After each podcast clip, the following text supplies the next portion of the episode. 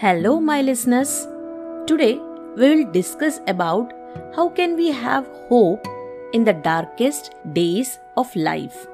Darkness and light both coexist in our lives. When we focus on the darkness, we find reasons to be sad.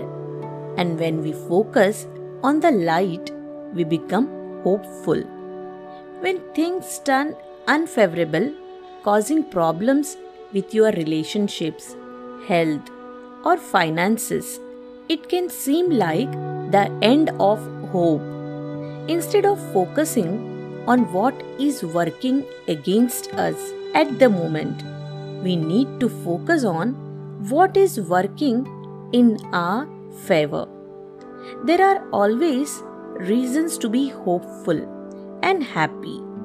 Staying alive is one of the biggest gift of the God.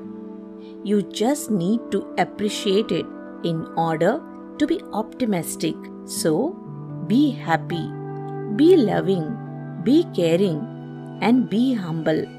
Have a great day. God bless you all.